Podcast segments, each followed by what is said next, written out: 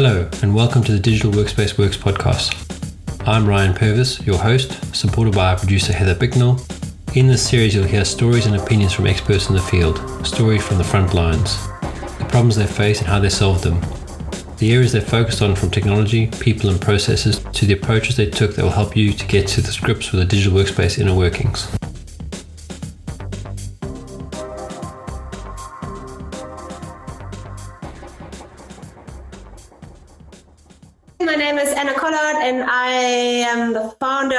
A small company called Popcorn Training. Um, we're a South African um, security awareness content publisher, and about two years ago, we were acquired by KnowBe4. So since the acquisition, we've now rebranded to KnowBe4 Africa, and I was responsible as the managing director for sort of the you know um, the growth of the business into the African uh, region and the continent.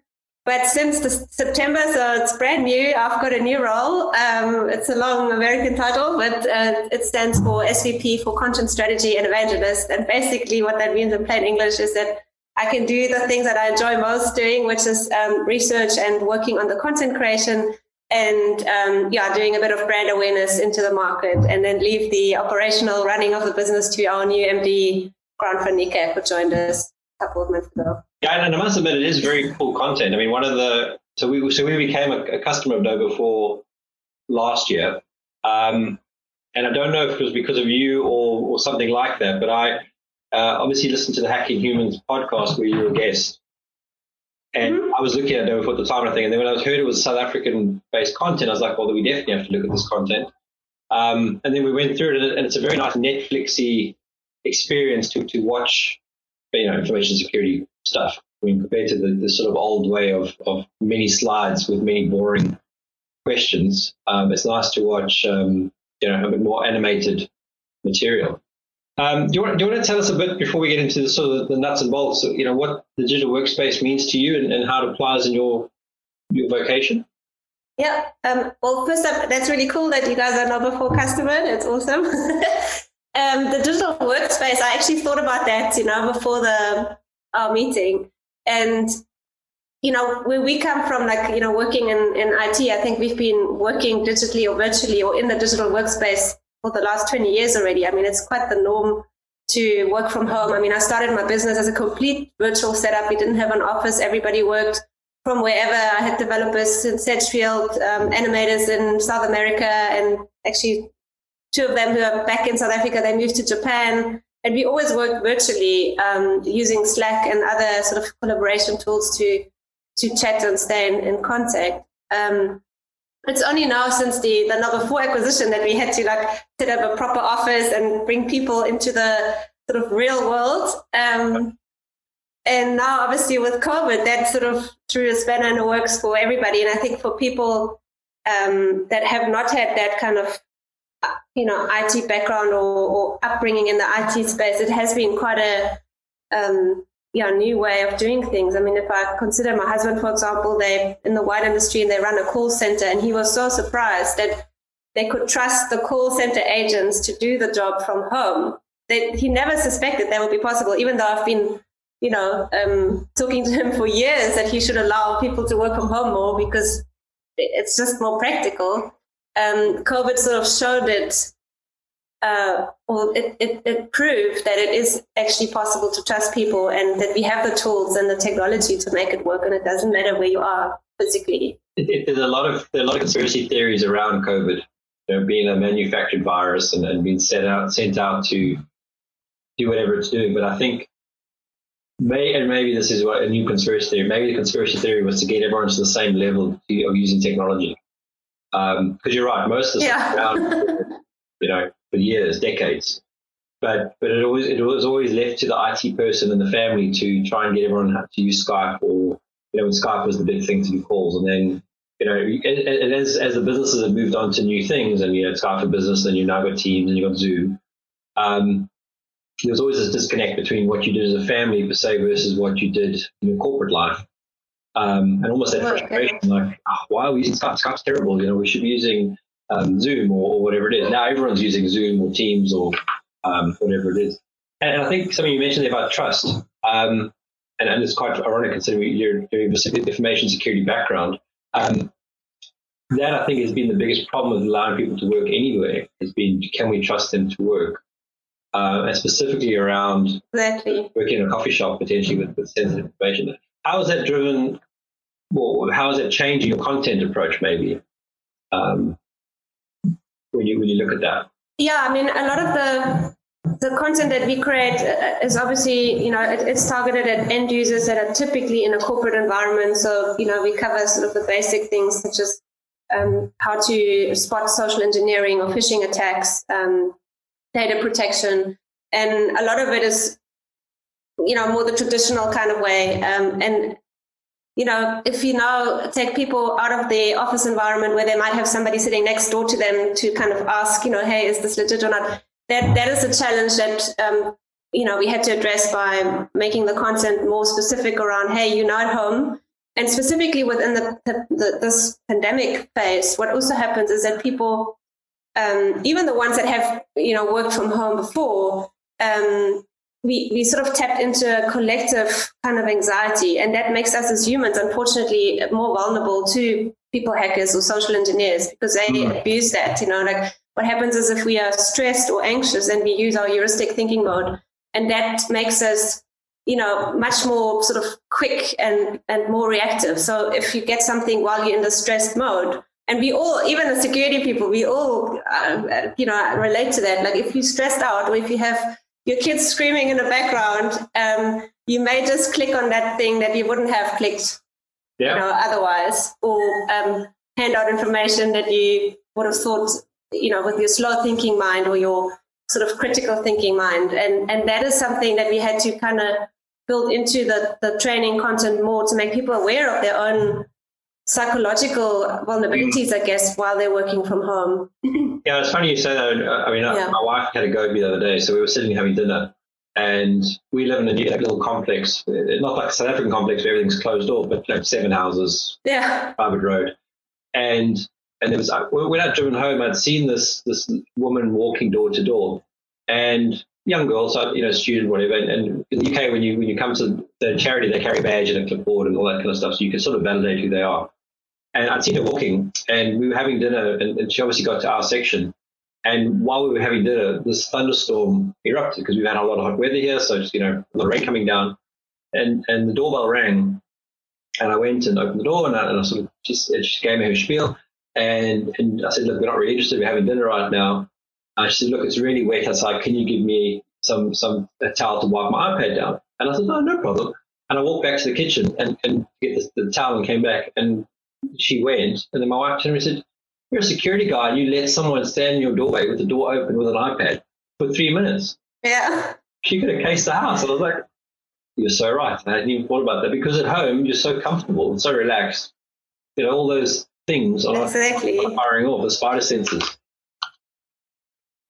Yeah, exactly. Your spidey senses. That that's a, a good way. And, and, there's also a lot of profiling that happens. You know, like you look at and, and as women, we you know in social engineering, you, you take advantage of that. You know, if you you put a pillow under your tummy and pretend you're a pregnant woman, and everybody will open the door for you. You know, because that's we polite. You know. Yeah. Um, and you don't associate a, a young girl or a pregnant lady with a criminal, but unfortunately, you know, um, that's very much possible.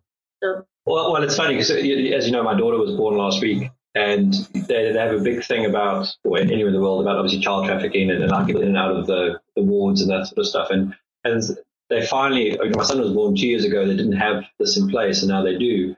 The sensor on a on a um, on a band they put around the baby's leg, so that if they walk out, if the baby leaves the premises, it locks all the doors now.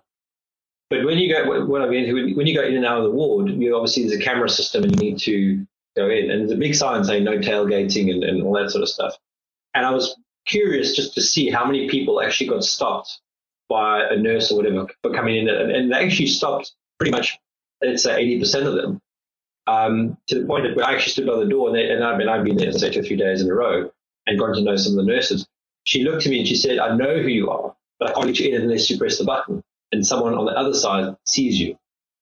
And I was like, gee, that's, that's really good training because most people are going, oh, I've seen you three three days in a row, um, and I've seen you go into a woman's ward. You must be a dad and must be okay. But I had to identify myself and all that kind of stuff. And I was I was quite impressed with that because that's you know losing a child is probably the worst thing you could ever have have happened to you. It was nice to know that, that they'd taken that stuff seriously. That's a great example of, of good training, exactly. Because they obviously had um, a lot of awareness campaigns around that and, and, and proper hands-on training about the procedures, etc. And the same applies in, in the in the call it digital or cybersecurity world that Yeah. um, we can change behavior. You know, if we if if we explain to people why it's important, Hmm. and I know our natural reaction would be to um, do the polite thing or not ask questions. You know, especially the, the you know the British are very polite, but um, so it's our natural way of of being. But you have to actually, and this is where I spoke about that um, heuristic thinking. You actually need to like take a breather. And, and then not just react naturally or instinctively, but actually think about it. And then there's a lot of these um, business email compromise scams that are making the rounds where um, the bad guys sort of impersonate authority figures to get you to pay something to fraudulent account. And there again, the same happens. Like our natural response is, "Oh my gosh, the CEO is asking me to do something. I, I better jump on that straight away." And so what they do is they, they get us to sort of circumvent our critical thinking and, and you know react quickly. Um, and especially there, we have to. And this is what I tell everybody. You know, if you the, the number one thing in, in cybersecurity is actually to become more present. You know, it's like more mindful. Like take a breath. Like take a breath. It only takes ten seconds to get your amygdala to sort of out, and then Yeah. you know apply your cognitive, you know, your your um, slow thinking mode. And, and, and especially today when, when you're at home all the time, or but, you know through lockdowns and you've kind of lost some of your social skills. You're not picking up on those those um, subtle body language things. You, you can tell if someone's a little bit shifty or a bit shady. Um, you definitely get out of practice. Uh, at least I've, I've found that. But, uh, um, yeah, how do you? No, I agree. I mean, Africa's a big continent. I mean, I can't remember how many countries there are. But I mean, you, say you work through Africa. Have you found it different just in that little ecosystem uh, of different countries culturally, how people handle uh, social engineering? Yeah. So there are 54 countries, I think, depending on uh, some of them you count, and some of you know like um, Sudan, like, so, yeah. Lesotho and. But I think it's 54. But um, yes, I think that there's a huge difference amongst the cultures, and I mean it's like Europe, you know, like people say the, the Europe, but Europe is all these different countries that have different maturity levels, completely different cultures. The same applies in, in Africa. But for example, if you go to Mauritius, they actually from a from a cyber or digital kind of maturity level, they they're really advanced. They've been rated as I think the sixth most secure um, country in terms of you know what the government has done. Yeah, they have really great regulation in place. Um, they they're on this whole mission to make a they call it the smart island. You know, so they yeah. they obviously um, you know put a lot of investment into education and um, technology in general. Um, whether you know on the ground, what was quite interesting, like because we went there last year, and I was so impressed with what I read about Mauritius. And then I, asked the people on the ground. I said, "Yeah, you know, is it really like that?" And they said, "No, no, we've got the paper in place, but the enforcement is a different story." You know, but but still, like you know, it is you know compared to South Africa, even Mauritius is far ahead in terms of their regulative um, frameworks and what they've got in place. Kenya also is actually very um, mature in a lot of their um, you know, uh, sort of data protection regulation, etc. But then there are other countries that have absolutely nothing in place, mm. um, where understandably, you know, you think, okay, they have bigger problems to cry, like poverty, unemployment, war zones. So cybersecurity is not really high up on the agenda, but that makes it so dangerous, I think, because Africa, and this is something I'm, I'm personally quite quite passionate about, is if we look at, you know, we currently have half a billion people that are online across the continent. And that number is going to double in the next two years. So we have half a billion people coming online. And um, most of them will be first time users, meaning, you know, they're not like in the developed countries where you grow up with computers. Um, yeah. They haven't. So they, they get a, a smartphone or a phone and they connect to the internet. They're now doing financial transaction. I mean, sub-Saharan Africa is the region with the most financial transaction conducted on mobile devices. And that's not percentage wise, those are actual numbers in the world. Yeah. Um, and then you have that on the one side, you know, these unaware, often not English speaking first time users using their mobile devices, doing financial transactions. And on the flip side, there's no legislation in place across you know, the continent. I mean, there's a handful of countries. Um, and cybercrime that's sort of shifting their attention towards emerging economies. They, they know that Africa is digitizing at a rapid speed. And um, then, you know, with the sort of mobile kind of malware that's that's in place, that is that's something I, I'm I'm scared about, but I'm also passionate about that we can do something about it. In fact, I'm um, we're going to organize a, a, panel discussion with a lot of the telcos, you know, MTN, Vodacom, yeah. um, Airtel, because they all have that, you know, they have that opportunity on the one hand side, but they also have a responsibility and a challenge to how do how do we protect the consumers. Um, what's interesting, you know, the challenge that they have is you now have smartphones that are often secondhand smartphones that they use. Yeah. They, still use feature phones, and a lot of the, the, online banking is done through USSD, which is like a 20 year old technology. Yeah. Um, and how do you protect old phones that they don't even have updates for anymore? You know, like how, like it, it really is a challenge. Um, but I, I, guess you know, was it where there's a challenge and a will to solve, there's opportunity. Well, I'm quite keen to help you out there wherever I can. So keep me in the in mind. And actually, I'm thinking of a friend of mine that you probably would need would be good for you to chat to, um, which I will uh, introduce you to after this. Oh yes, please, yeah. Because he's maybe he can join our chat, our panel. Oh, he loves to talk. He loves to talk. no problem. uh, but he's but he's I mean he's he's, he's a great um, SME in the mobile space. So so all those vendors he knows people that you know he travelled. He, he showed me his profile the other day. He did I think close to 250 um, speaking events across Africa uh, in the mobile space. So he's, you know, he's been around, knows knows people, you know, perfect for what you want to do. Um, and you probably scare you with yeah, that would be amazing. Um, but yeah, I think just on that would be great to, to introduce you. Um, oh, so, so, going back to to the education piece and, and the first, you know, those those first users, they, they're not English speakers, and that. I mean, what, what are you thinking? how, you, I don't want to say how you're dumbing it down, but but you know, technology is, very, is like is, is like magic for people that don't understand it.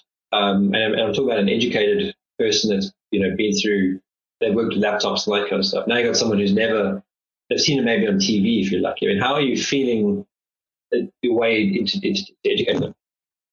Yeah, uh, we have to just keep it simple, like simplify it to its most essential, basic kind of message. And often that's actually about the behavior, you know, so not so much necessarily about the technology or how these threats operate. It's more about, well, what can I do in my day to day life? Um, you know, what are the do's and don'ts, like not using um, jailbroken or rooted devices, you know, to, to do that whole, hey, let me think before I click kind of thing. Yeah. So it's more of a behavior message, and that can be you know, but that's also challenging on its own. You know, like people only change their behaviors. I mean, we only have one or two habits that we're able to change a year.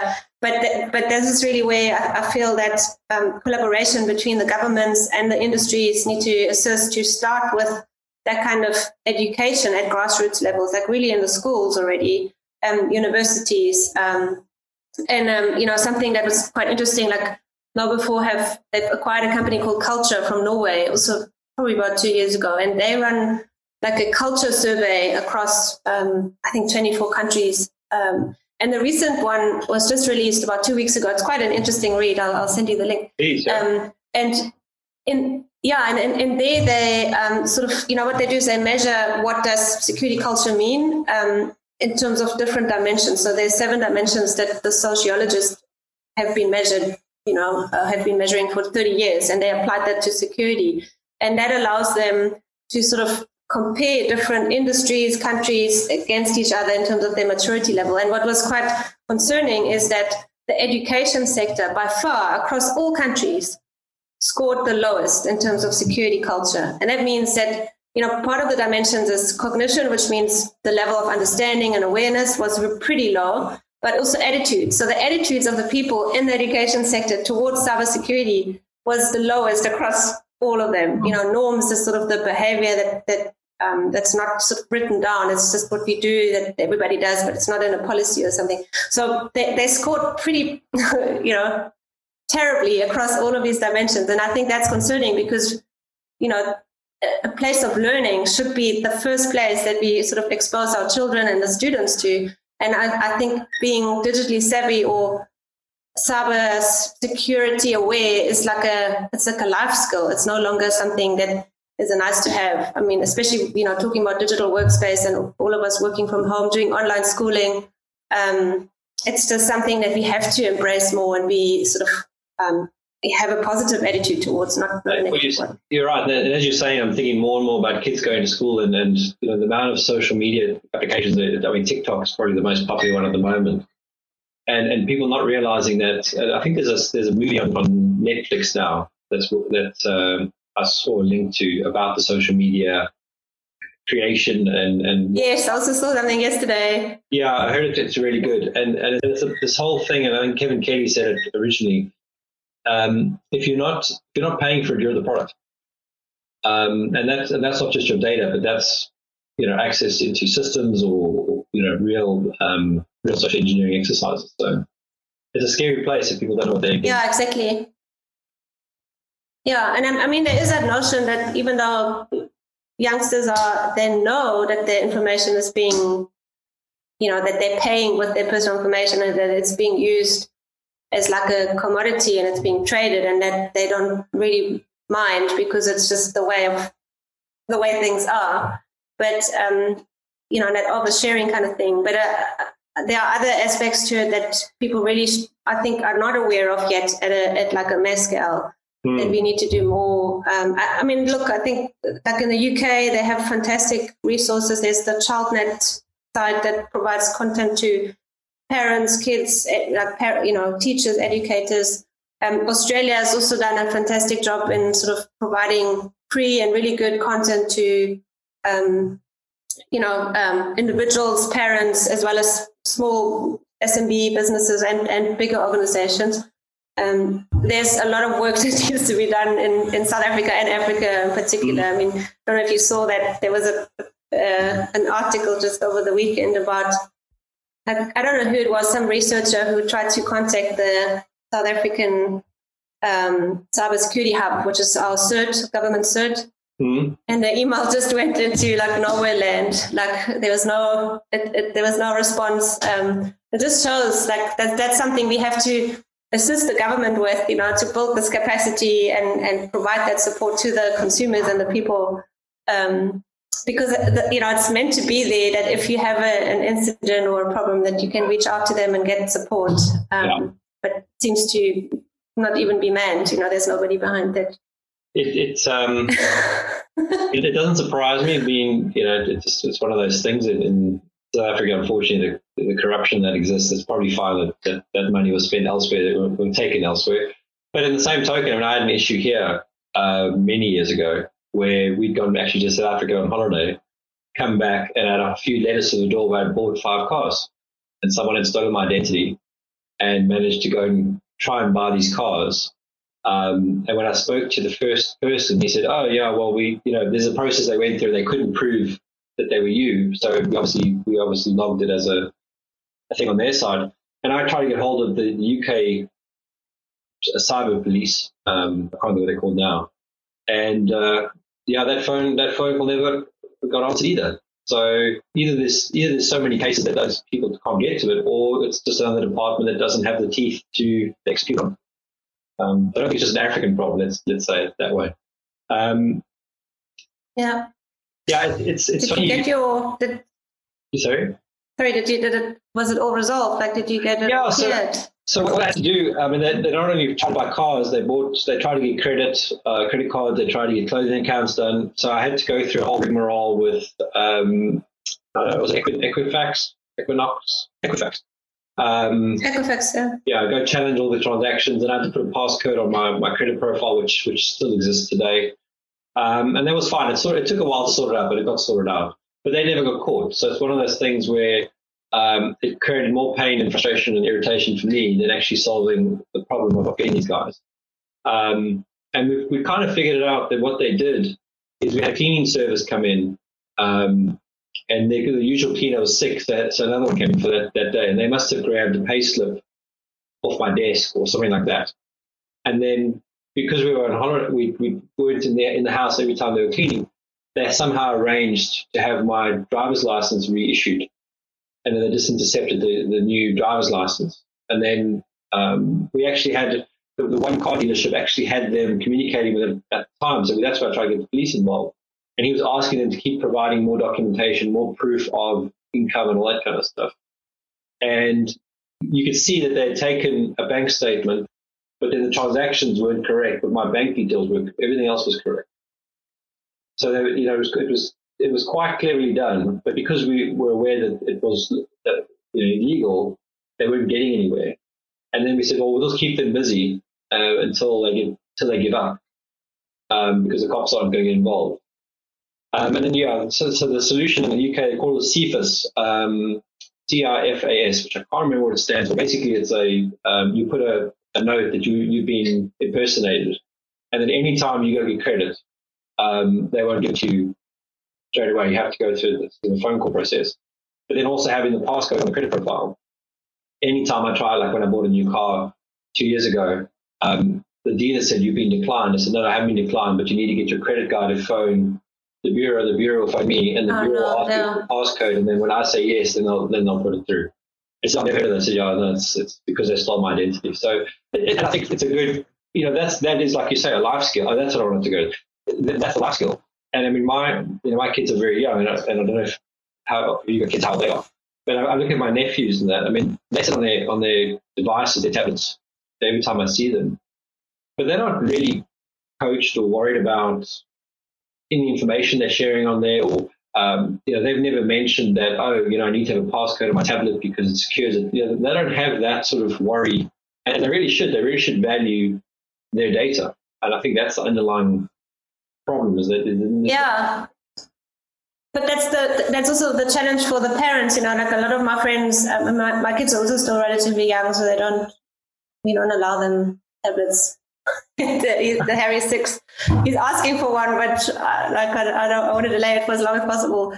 But um, a lot of my friends who have older kids, they, they also tell me, look, Anna, I have no idea. Like, how do you set up parental controls? I'd like to find out more about it, but it's so complicated. So how do we, you know, I mean, they are concerned about it, but I think that they're just overwhelmed, especially um, moms or dads that are that don't have any technical technical background that yep. might even be aware of it, but they just then they lack that second step to okay, geez, what what is it that we can actually do? And there is a lot that, that one could do. And again, I think the opportunity is there to provide content and make it really simple and easy to understand. Um, I mean, my, actually, my mom-in-law, she said, "Yeah, I just want it on like a on my phone already. So when I need it, then I know where to go. Um, you know, uh, like if I need a parental control for my grandchildren, then I on YouTube, and I know I don't have to know Google it, even though it's easy. But for the granny, she just wants it one click and then you do it, you know. I'm on a, on a so, group with a few techie guys, and, and, and one of them has said that he's he set it all up on his router, so so that's where it happens.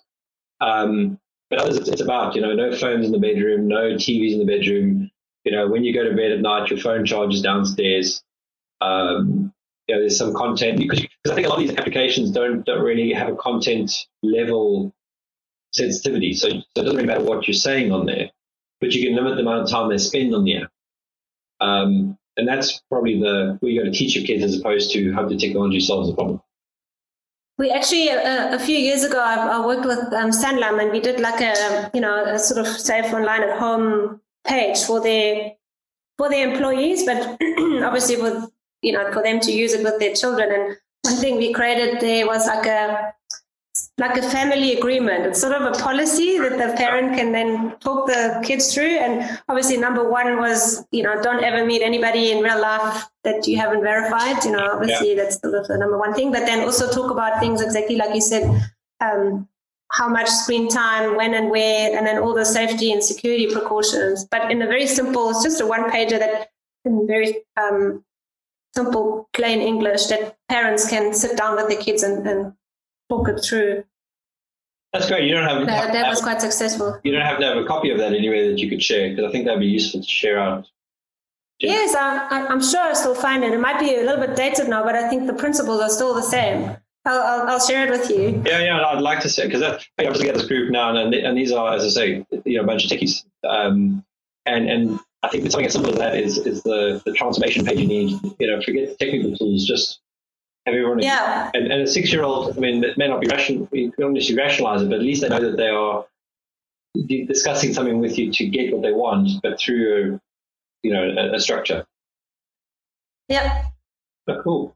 Yeah, I mean, I think that there's so much opportunity. You know, like we had a last week we did a round, ta- round discussion about the government and their challenges to digitize, um, digitize, sorry, um, in South Africa, and, and there were quite a few you know, like other tech companies represented, amongst others, Gov, the guy from GovChat. I don't know how much you're aware of what they've done. They've actually Not quite in a while, phenomenal. They so so they during the actually before the pandemic already they created this communication channel by which um, you know um, citizens can communicate with the government and instead of developing some fancy app they just sort of said well what are people using on their phones already and everybody's on whatsapp so they're hooked into whatsapp and then during the covid pandemic they used that to allow people to apply for grants um, verify their um, identity and all of it sort of without having to go anywhere and they, they grew massively. I mean, they had to within a few days, I think, scale.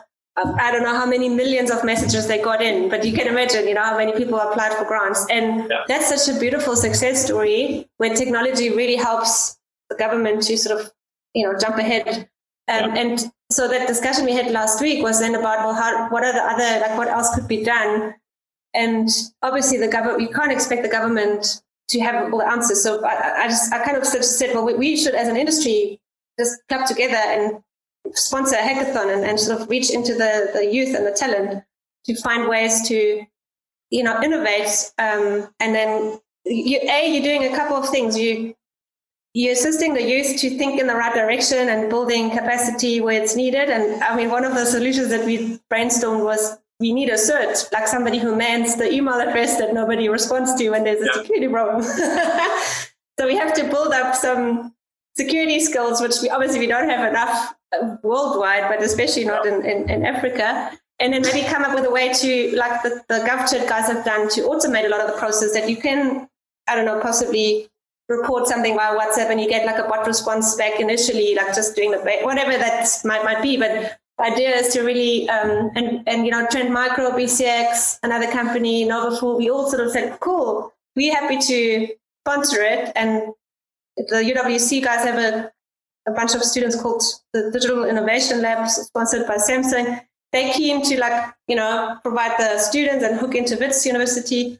Um, so you know, watch the space. There might be something cool happening. Um, I don't know. It's still very much in the infant infancies, but Oh, well, you've got to start. you know, wherever you have challenges like that, yeah, you're going to start. And there, I think there is so much opportunity. You know, there really is um, to do good and help with job creation, and and help the government. You know, build a better, more secure um, way of doing things. Well, well, I think, and I think you're right. I don't think it's up to the government to solve the problem. Um, and I think that's a mentality problem in, in the culture of the organisation that that people expect, uh, people expect the government to fix everything, and and that's why the government doesn't get anywhere because it's trying to fix too many things. And, I, and it's almost the, the Microsoft approach where they'll do something to a level, and then they expect the partners to come and build on top of it.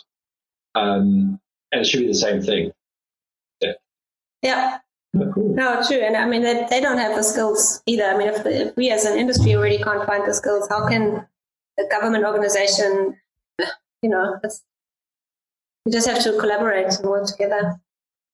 No, I'm looking forward to see where that goes. I I mean, when you when you think about the future, I mean, what, what do you see that being for information security training or, or getting people educated? You know?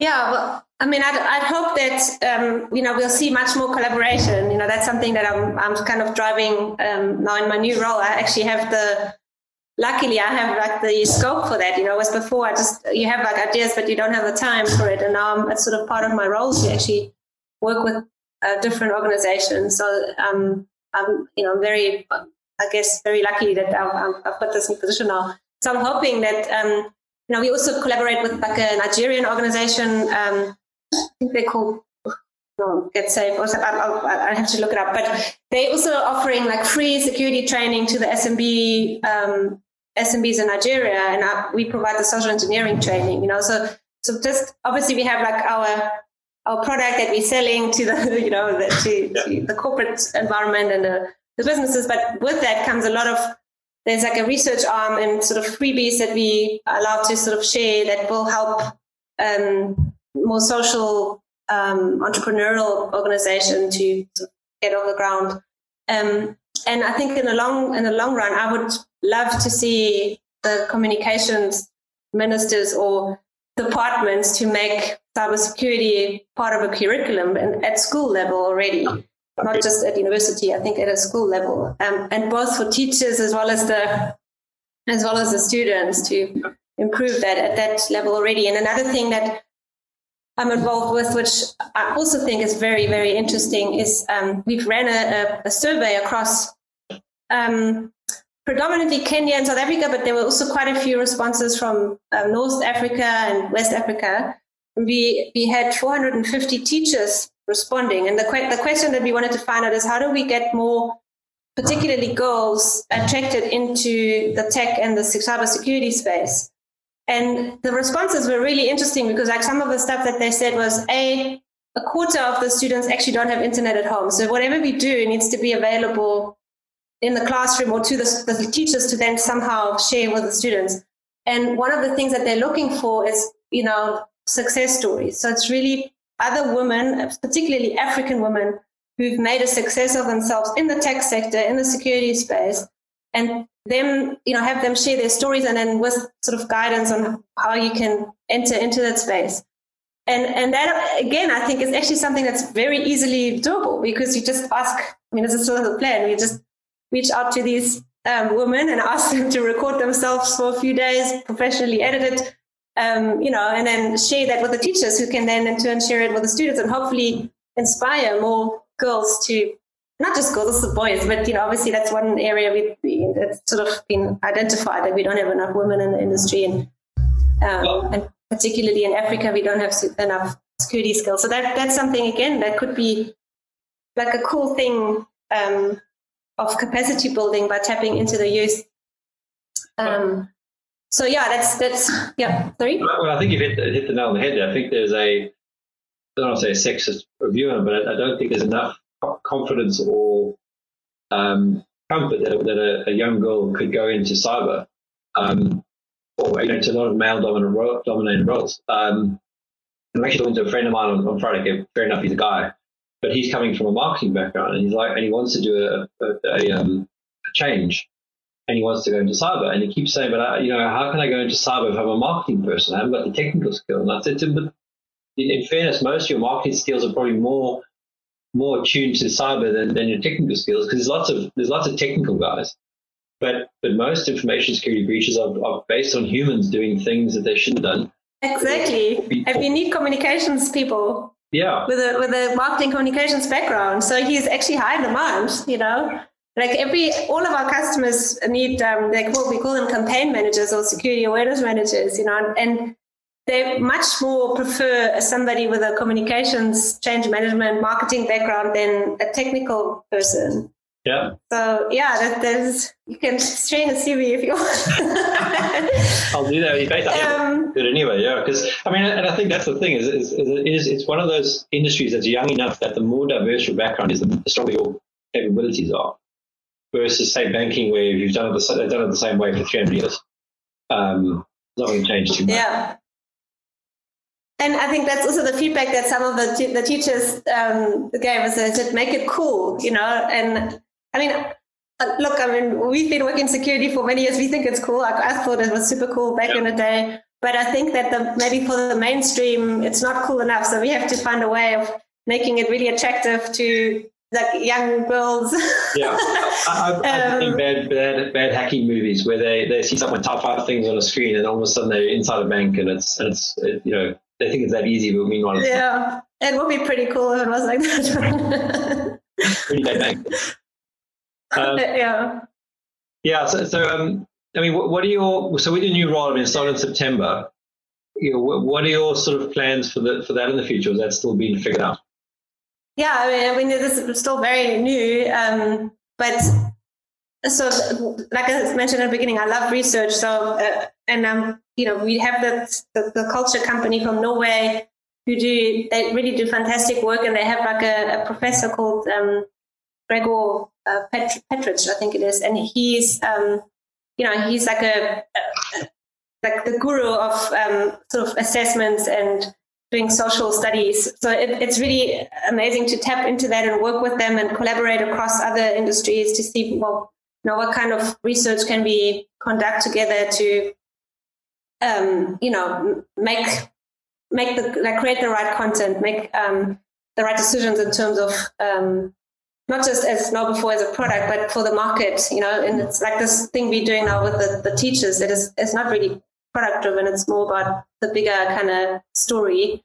Um, so I'm, I'm really looking forward to those kind of pro, um, projects. And then I'm heavily involved on the content side. So really going back to how I started, you know, I started with creating content. Um, and that's just something I, I, love. You know, I just put my earphones on and create um, training content, like, you know. Um, so that's sort of what I'm, I'm looking at in terms of like new products. What is really interesting or fascinating that we're working on is um, to find a way to provide, um, you know, suggestions of content on an individual level based on the security culture that they are at. So if somebody has a low attitude, for example, what kind of content could we provide that will help better that, you know? Yeah. And then with a sort of AI engine in the background that will then automatically suggest the right kind of um, content. So that is, I, I, think, from a strategy, the long, the long road um, we'll be going, and I think that's also really fascinating. To yeah, I mean, I, I mean, that, and that comes back to the Netflix analogy um, quite well. I mean, do you want to give us a, maybe maybe a, an insight to how you started? Because I mean, your your background is you know, very similar in the sense of dimension data, because I was there as well, and and you know, you're an auditor, which I've, I've never been an auditor, but I've been audited many times for, for information security stuff. Um, but how did you get into to starting your own business and, and getting bought by KnowBe4? Yeah, I mean, I started at, at Dimension Data as a security, um, sort of the link between the engineering team and the sales team, like a product manager initially at Internet Solutions, actually, and then moved more into security consulting and architecture and also auditing um, over, over the years. And then I think pretty early on, I realized that a lot of our customers didn't do enough for their users. You know, they would have had like a poster up somewhere, pretty lame one, you know, and that, that was it. Yeah. And um, then, and as a, as a child, I always, I was always drawn into drawing cartoons. Like that was like my thing. And um, when we went on honeymoon, I did like a whole, I drew a whole storyboard of these characters called Brody Skimbag and Robin Data that I, I, came up with that do like they do little schemes and you know steal um, information, etc. And um, I showed the, the storyboard to Old Mutual at the time where I was based on site more as a fun kind of thing, and they just they liked it. They said, "Oh, Anna, you should do this." And by the way, you should like do six modules, and you have to create a, a learning management system, which I had no idea at the time. It was literally just a, "Hey, look, here's a few drawings and an idea. And then um, luckily I was already a contractor at Dimension Data, so whatever I did was sort of my intellectual property. And that's how it started. So it was literally Old Mutual guiding me into what they wanted or needed. And then from there it grew, like, you know, then I went to Sanlam and they liked it. And it, like sort of the companies I dealt with. And it, the idea became a business probably about two years later. Um, so I was still working for Dimension Data and just doing this on the side. Yeah. And then um, in 2014, actually when my, my first son was born, um, then I, um, my only son, I only have a son and a daughter, my first child then I went full time and just did, just did popcorn. Oh, yeah. That's a great story. And then how did the, how did KnowBe4 connection come into this? Yeah, that was also quite a coincidence, or I don't know. Like um, we managed to somehow make it onto Gartner Magic Quadrant. You know, they, I think they liked the approach because I, I, took a very simplified story-based approach. and I really wanted to um, bring security across in a simple way that non-techie people can understand it and make it memorable as well by using stories. And um, we then also got uh, through a local customer, Cecil. They kind of said, "Oh, they can't use cartoons. You have to li- use live action video and." Sort of got into the whole production side of things, and that put us on the map. So Gartner, you know, like that, that we were in the Gartner Magic Quadrant. And um, obviously, you know, before, you know, being a much bigger uh, American um, company, they, um, um, at the time, like the Gartner analyst actually moved from Gartner to KnowBe4, and he knew us and knew, you know, our content. And through that connection, you know, they reached out and said, look, can we work together? And then they just dropped the bomb. I can acquire you. And it was in wow. 2017. And yeah. I always love to hear a South African success story. So that's great to, great to hear. Um, yeah, thanks, Ryan. Yeah, and it's been, you know, I couldn't have wished for a better acquisition partner, I guess. You know, they really, they've grown from strength to strength and they have such an amazing um, leadership and, and, strategic outlook um, and incredible people, you know, working with Harry and the research team in Norway. And, you know, it's really such an honor. So it's, it's awesome to be in that field right now. Fantastic, fantastic. I'm just at the time, maybe we're closing up. So is there anything else you would want to cover or? No, no, it's, it's fine. Like I think my, my kind of main message is always about, um, you know, Africa and, and finding a way to collaborate between the telco industry and um, the governments as well as the rest of the industry to help the consumers because they need that, you know. So that is sort of maybe the closing kind of thought to find ways to work together on solving that challenge. Great. No, thank you. Um, what's the best way if you want to get hold of you or, or follow you on, on something like Twitter or LinkedIn to, to do that? Yeah, uh, LinkedIn um, as well as Twitter. I'm, I'm on, on both platforms. I'm I'm not great at Twitter. I must say I'm, I'm actually better on LinkedIn. but uh, but you you reach me on, on both platforms. Fantastic. Um, yeah. Great. Well, thank you very much for your time today. It's been a great, great conversation. Yeah, thank you, Ryan. No, it's been awesome. Thank you for listening to today's episode. Heather Bicknell is our producer and editor. Thank you, Heather, for your hard work on this episode. Please subscribe to the series and rate us on iTunes or the Google Play Store. Follow us on Twitter at the DWW Podcast. The show notes and transcripts will be available on the website www.digitalworkspace.works. Please also visit our website www.digitalworkspace.works and subscribe to our newsletter. And lastly, if you found this episode useful, please share with your friends or colleagues.